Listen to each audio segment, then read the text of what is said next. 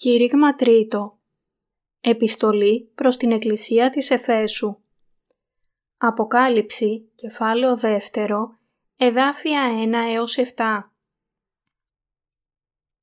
Προς τον άγγελον της Εκκλησίας της Εφέσου γράψον Ταύτα λέγει ο κρατών τους επτά αστέρας εν τη δεξιά αυτού. Ο περιπατών εν μέσω των επτά λιχνιών των χρυσών. Εξεύρω τα έργα σου και τον κόπον σου και την υπομονήν σου και ότι δεν δύνασε να υποφέρεις τους κακούς. Και εδοκίμασας τους λέγοντας ότι είναι Απόστολοι και δεν είναι και έβρες αυτούς ψευδείς. Και υπέφερες και έχεις υπομονήν και δια το όνομά μου εκοπίασας και δεν απέκαμες. Πλην έχω τι κατά σου, διότι την αγάπην σου την πρώτην αφήκας. Ενθυμού λοιπόν πόθεν εξέπεσες και μετανόησον και κάμε τα πρώτα έργα. Ιδεμή έρχομαι προς έτα χέος και θέλω κινήσει την λιχνίαν σου εκ του τόπου αυτής, εάν δεν μετανοήσεις. Έχεις όμως τούτο, ότι μισείς τα έργα των Νικολαϊτών, τα οποία και εγώ μισώ. Όστις έχει οτίον, ας ακούσει τι λέγει το πνεύμα προς τας εκκλησίας. Εις τον εικόντα θέλω δώσει εις αυτόν να φάγει εκ του ξύλου της ζωής, το οποίο είναι εν μέσω του παραδείσου του Θεού. Εξήγηση Στίχος 1 Προς τον άγγελον της Εκκλησίας της Εφέσου γράψον Ταύτα λέγει ο κρατών του επτά αστέρας εν τη δεξιά αυτού, ο περιπατών εν μέσω των επτά λιχνιών των χρυσών. Η Εκκλησία της Εφέσου ήταν μία Εκκλησία του Θεού που φυτεύτηκε με την πίστη στο Ευαγγέλιο του Ήδατος και του Πνεύματος που ο Παύλος είχε κηρύξει. Οι επτά χρυσέ λιχνίε σε αυτήν την περικοπή αναφέρονται στις Εκκλησίες του Θεού, τις συνάξεις όσων πιστεύουν στο Ευαγγέλιο του Ήδατος και του Πνεύματος. Και οι επτά αστέρες αναφέρονται στους υπηρέτες του Θεού εκεί. Η φράση «Ο κρατών τους επτά αστέρας εν τη δεξιά αυτού» από την άλλη πλευρά σημαίνει ότι ο ίδιος ο Θεός κρατά και χρησιμοποιεί τους υπηρέτες Του. Πρέπει να συνειδητοποιήσουμε ότι αυτό που είπε ο Θεός στις επτά εκκλησίες στην Ασία μέσω του υπηρέτη του Ιωάννη απευθύνεται επίσης σε όλες τις εκκλησίες του παρόντος καιρού οι οποίες αντιμετωπίζουν τώρα τους έσχατους καιρούς που πλησιάζουν. Μέσω των εκκλησιών Του και των υπηρετών Του, ο Θεός μιλάει σε εμάς και μας λέει πώς να νικήσουμε τις δοκιμασίες και τις θλίψεις που μας περιμένουν. Πρέπει να νικήσουμε τον σατανά με υπακοή και πίστη στον λόγο της Αποκάλυψης. Ο Θεός μιλάει σε κάθε μία από τις εκκλησίες Του. Στίχος 2 Εξεύρω τα έργα σου και τον κόπον σου και την υπομονήν σου και ότι δεν δύνασε να υποφέρεις τους κακούς. Και εδοκίμασα στους λέγοντας ότι είναι Απόστολοι και δεν είναι. Και έβρες αυτούς ψευδείς. Ο Κύριος επένεσε την εκκλησία της Εφέσου για τα έργα της, τον κόπο, την υπομονή, την μία ανοχή της προς το κακό και επειδή δοκίμαζε και αποδείκνυε τους ψεύτικους Αποστόλους μπορούμε να ανακαλύψουμε από αυτήν την περικοπή πόσο μεγάλη ήταν η πίστη και η αφιέρωση της Εκκλησίας της Εφέσου. Αλλά πρέπει να συνειδητοποιήσουμε ότι ανεξάρτητα από το πόσο καλό ήταν το ξεκίνημα της πίστης, αν εκείνη η πίστη χαθεί αργότερα, τότε αυτή γίνεται άχρηστη. Η πίστη μας πρέπει να είναι η αληθινή πίστη της οποίας το ξεκίνημα και το τέλος παραμένουν ίδια. Όμως η πίστη του υπηρέτη της Εκκλησίας της Εφέσου δεν ήταν τέτοια και γι' αυτό επιπλήχθηκε σκληρά και προειδοποιήθηκε από τον Θεό ότι θα μετακινούσε την λιχνία από την θέση της. Πρέπει να μάθουμε από τα μαθήματα της Εκκλησίας της Εφέσου και να θυμόμαστε ότι οι εκκλησίες μας πρέπει να αναγνωρίζονται από τον Θεό ως δικές Του με το να στηρίζονται στην πίστη στο Ευαγγέλιο του Ήδατος και του Πνεύματος και ότι πρέπει να γίνουμε οι υπηρέτες του Θεού που κρατάμε τις εκκλησίες μας με αυτήν την πίστη. Στίχος 3 και υπέφερες και έχεις υπομονήν και δια το όνομά μου εκοπίασας και δεν απόκαμες. Ο Κύριος μας κοιτάζει όλες τις εκκλησίες Του και ξέρει καλά πώς οι Άγιοι Του εργάζονται για χάρη του ονόματός Του. Αλλά οι Άγιοι της Εκκλησίας της Εφέσου άφησαν την πρώτη πίστη τους και άρχισαν να ξεπέφτουν σε μία λανθασμένη πορεία, νοθεύοντας το καθαρό Ευαγγέλιο του Ήδατος και του Πνεύματος με άλλες πεπιθήσεις. Στίχος 4. Πλην έχω τι κατά σου, διότι την αγάπην σου την πρώτην αφήκας. Τα έργα της πίστης του υπηρέτη και των Αγίων της Εκκλησίας της Εφέσου ήταν τόσο μεγάλα που ο ίδιος ο Κύριος τους επένεσε για τις πράξεις, το έργο και την υπομονή τους. Είχαν δοκιμάσει και είχαν ξεσκεπάσει τους ψεύτικους Αποστόλους, είχαν επιμείνει και είχαν εργαστεί για χάρη του ονόματος του Κυρίου και δεν είχαν αποκάμει. Αλλά στην μέση αυτών των ιδιαίτερα αξιέπαινων έργων έχασαν αυτό που ήταν αναμφισβήτητα σημαντικότερο από οποιοδήποτε από αυτά. Άφησαν την πρώτη αγάπη τους για τον Ιησού Χριστό. Τι σημαίνει αυτό; Σημαίνει ότι είχαν αποτύχει να κρατήσουν το Ευαγγέλιο του Ήδατος και του Πνεύματος που τους είχε ικανώσει να ελευθερωθούν με μιας από όλες τις αμαρτίες τους με την αποδοχή του και την πίστη τους στον Κύριο. Η εγκατάλειψη του Ευαγγελίου του Ήδατος και του Πνεύματος από την άλλη πλευρά σημαίνει ότι είχαν επιτρέψει σε ψεύτικες διδασκαλίες και άλλα Ευαγγέλια να εισχωρήσουν στην Εκκλησία τους. Ποια λοιπόν ήταν αυτά τα άλλα Ευαγγέλια και διδασκαλίες; Ήταν οι κοσμικές φιλοσοφίες και οι ανθρωπιστικές ιδεολογίες.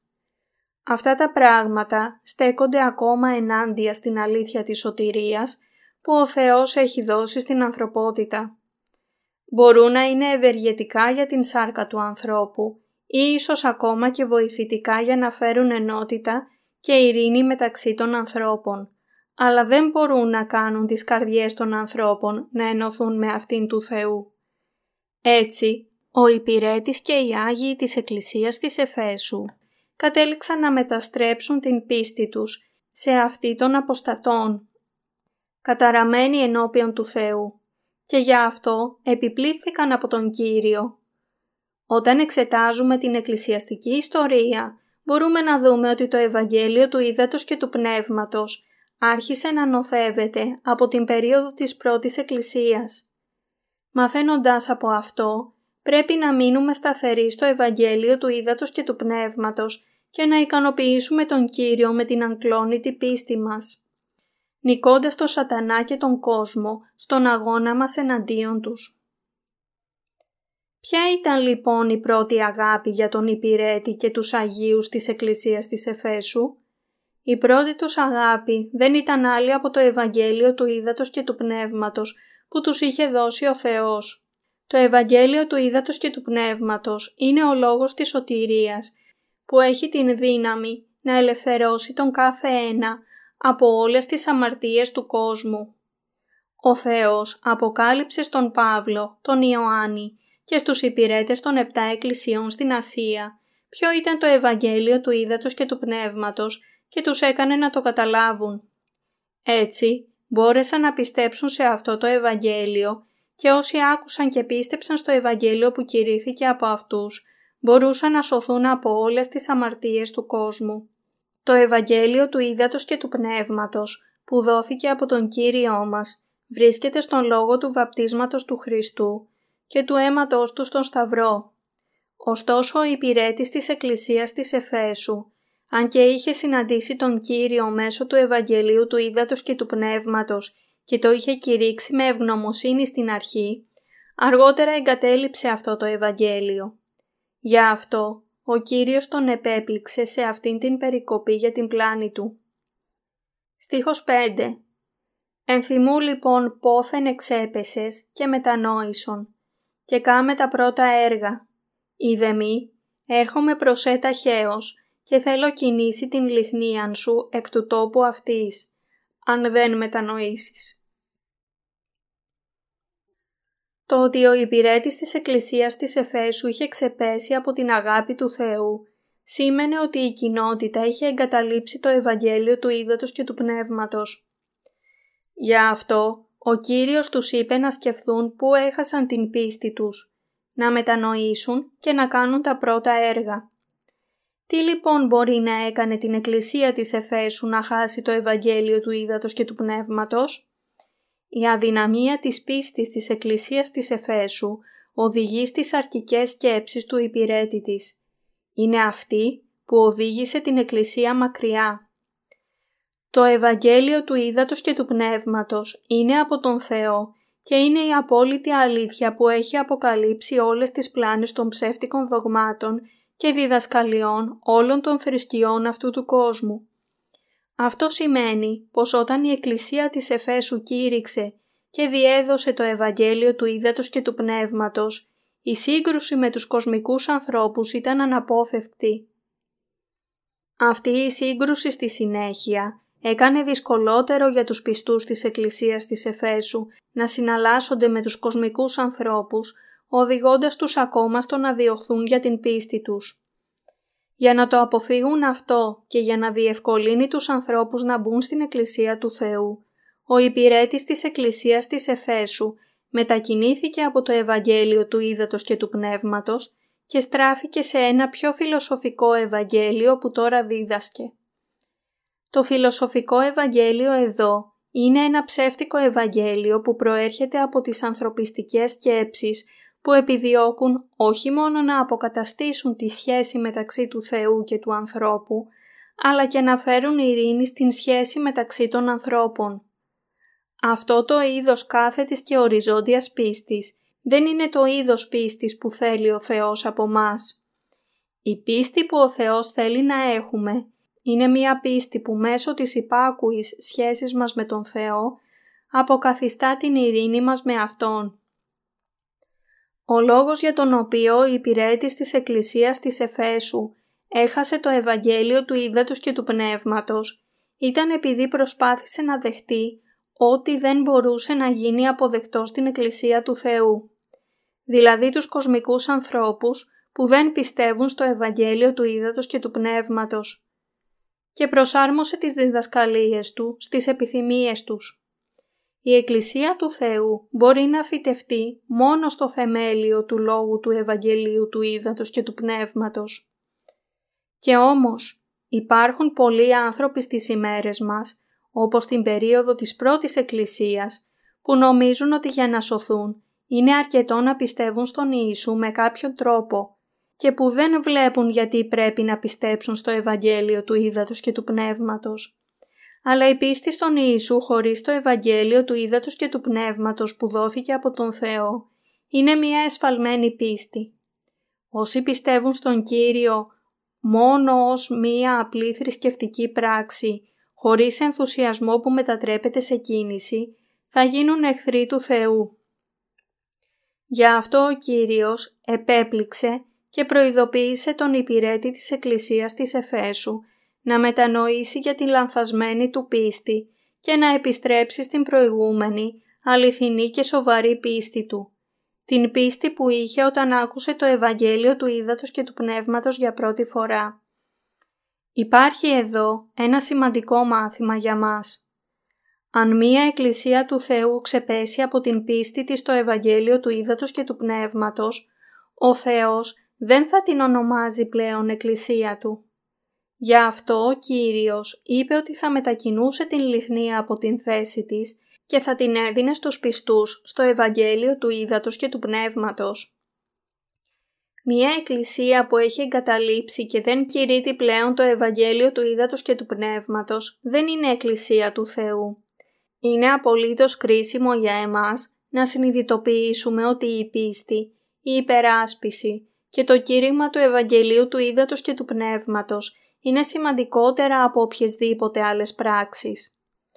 Η Μικρά Ασία, όπου ήταν οι επτά εκκλησίες στην ανωτέρω περικοπή, βρίσκεται σήμερα σε μια μουσουλμανική περιοχή. Ο Κύριος συνεπώς έχει μετακινήσει την λιχνία, την Εκκλησία του Θεού εδώ και ανέθεσε σε εμάς να κηρύττουμε το Ευαγγέλιο του Ήδατος και του Πνεύματος σε όλο τον κόσμο. Αλλά στην αληθινή Εκκλησία του Θεού υπάρχει η αλήθεια του Ευαγγελίου του Ήδατος και του Πνεύματος. Η Εκκλησία του Θεού δεν μπορεί να υπάρχει χωρίς αυτό. Οι δώδεκα μαθητές του Ιησού είχαν συνεπή πίστη στο Ευαγγέλιο του Ήδατος και του Πνεύματος στην διάρκεια της Αποστολικής εποχής. Α Πέτρου, κεφάλαιο 3, εδάφιο 21. Ρωμαίους 6. Α Ιωάννου, κεφάλαιο 5. Εν τούτης, αυτό που είναι πάρα πολύ ατυχές είναι ότι οι εκκλησίες του Θεού στην Μικρά Ασία είχαν χάσει το αληθινό Ευαγγέλιο του Ήδατος και του Πνεύματος από την εποχή της πρώτης Εκκλησίας και ως συνέπεια αυτή η περιοχή έγινε μουσουλμανική.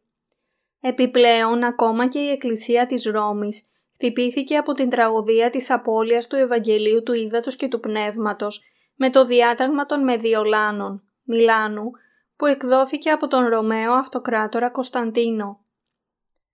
Στίχος 6 Έχεις όμως τούτο, ότι μισείς τα έργα των Νικολαϊτών, τα οποία και εγώ μισώ.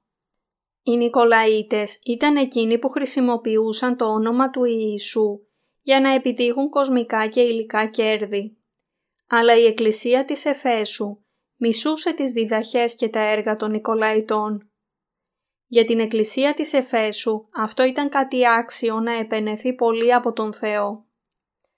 Στίχος 7 «Ως της έχει ο Τίον, ας ακούσει τι λέγει το πνεύμα προς τας Εκκλησίας. Εις τον εικόντα θέλω δώσει εις αυτόν να φάγει εκ του ξύλου της ζωής, το οποίο είναι εν μέσω του παραδείσου του Θεού. Οι υπηρέτες και οι Άγιοι του Θεού πρέπει να ακούνε τι τους λέει το Πνεύμα. Αυτό που τους λέει το Άγιο Πνεύμα είναι να υπερασπιστούν την πίστη τους και να διαδώσουν το Ευαγγέλιο του Ήδατος και του Πνεύματος ως το τέλος.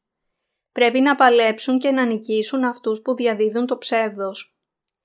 Η απώλεια της πάλης ενάντια στο ψεύδος σημαίνει καταστροφή.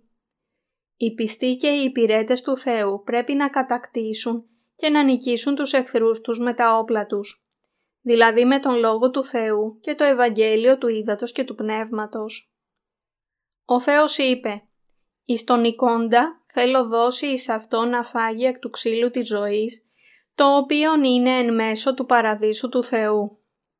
Ο Θεός θα δώσει τους καρπούς του δέντρου της ζωής μόνο εις τον εικόντα. Αλλά τι ή νικά. Πρέπει να νικήσουμε με την πίστη μας όσους δεν πιστεύουν στο Ευαγγέλιο του Ήδατος και του Πνεύματος. Οι πιστοί πρέπει να συμμετέχουν σε σταθερές πνευματικές μάχες με όσους ανήκουν στο ψεύδος και πρέπει να νικήσουν σε αυτές τις μάχες με την πίστη τους. Πρέπει επίσης να δώσουν όλη την δόξα στον Θεό και να ζήσουν μία ζωή νίκης με την πίστη τους στο Ευαγγέλιο του Ήδατος και του Πνεύματος. Μόνο εκείνοι που με την πίστη τους στην αλήθεια νικούν τους εχθρούς τους στον αγώνα τους, θα είναι σε θέση να ζήσουν στους νέους ουρανούς και στη νέα γη που δίνονται από τον Θεό. Στην περίοδο της πρώτης εκκλησίας, όσοι επιδίωξαν να πιστέψουν και να υπερασπίσουν το Ευαγγέλιο του Ήδατος και του Πνεύματος, έπρεπε να αντιμετωπίσουν μαρτύριο. Παρόμοια, όταν έρθει ο καιρός για να παρουσιαστεί ο Αντίχριστος, θα υπάρξουν πολύ περισσότεροι μάρτυρες.